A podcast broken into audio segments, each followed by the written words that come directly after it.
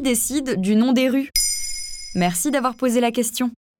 En août 2022, le Parlement a officiellement adopté la loi relative à la différenciation, la décentralisation, la déconcentration et portant diverses mesures de simplification de l'action publique locale, ou loi 3DS. Depuis l'adoption de ce texte, les communes de moins de 2000 habitants ont pour obligation de donner un nom à chacune de leurs voies, une mesure qui devrait voir naître de bien nombreuses appellations, car d'après la Poste, en 2021, 15% des routes françaises n'avaient pas de nom précis. Et depuis quand on donne des noms aux rues? En France, cette pratique date du Moyen Âge, et à l'époque, il s'agissait d'une appellation liée à l'emplacement géographique, à l'importance ou au commerce et établissements qu'elles abritaient. On trouve encore des traces de ces anciens noms partout dans le pays, comme la Grand Rue de Nancy, la rue du Pré à Paris ou la rue des Bouchers à Lille.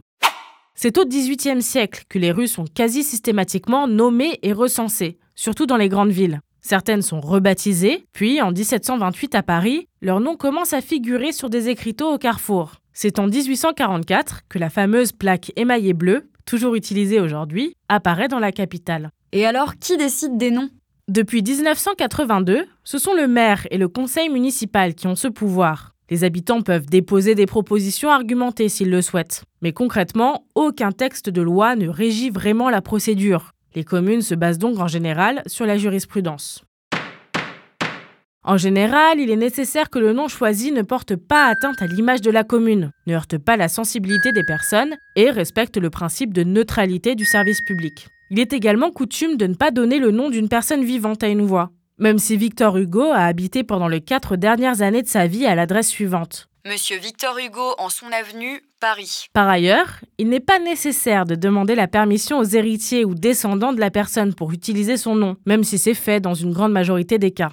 Et est-ce qu'une rue peut encore changer de nom aujourd'hui? Oui, tout à fait, mais c'est rare. Car outre les considérations mémorielles, les habitants doivent ensuite procéder à des changements administratifs considérés comme fastidieux.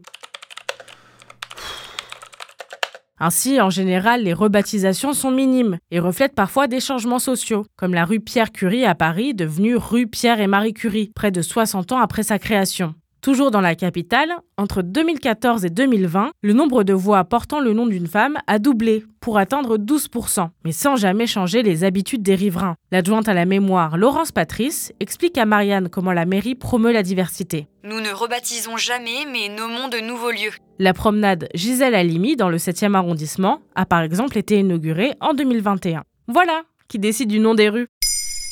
Vous souhaitez réagir à cet épisode? C'est possible et ça se passe sur Spotify. Vous pouvez commenter l'épisode et répondre au sondage du jour directement sur l'appli. Maintenant, vous savez, un podcast Bababam Originals écrit et réalisé par Mayel Diallo. Si cet épisode vous a plu, n'hésitez pas à laisser des commentaires ou des étoiles sur vos applis de podcast préférés.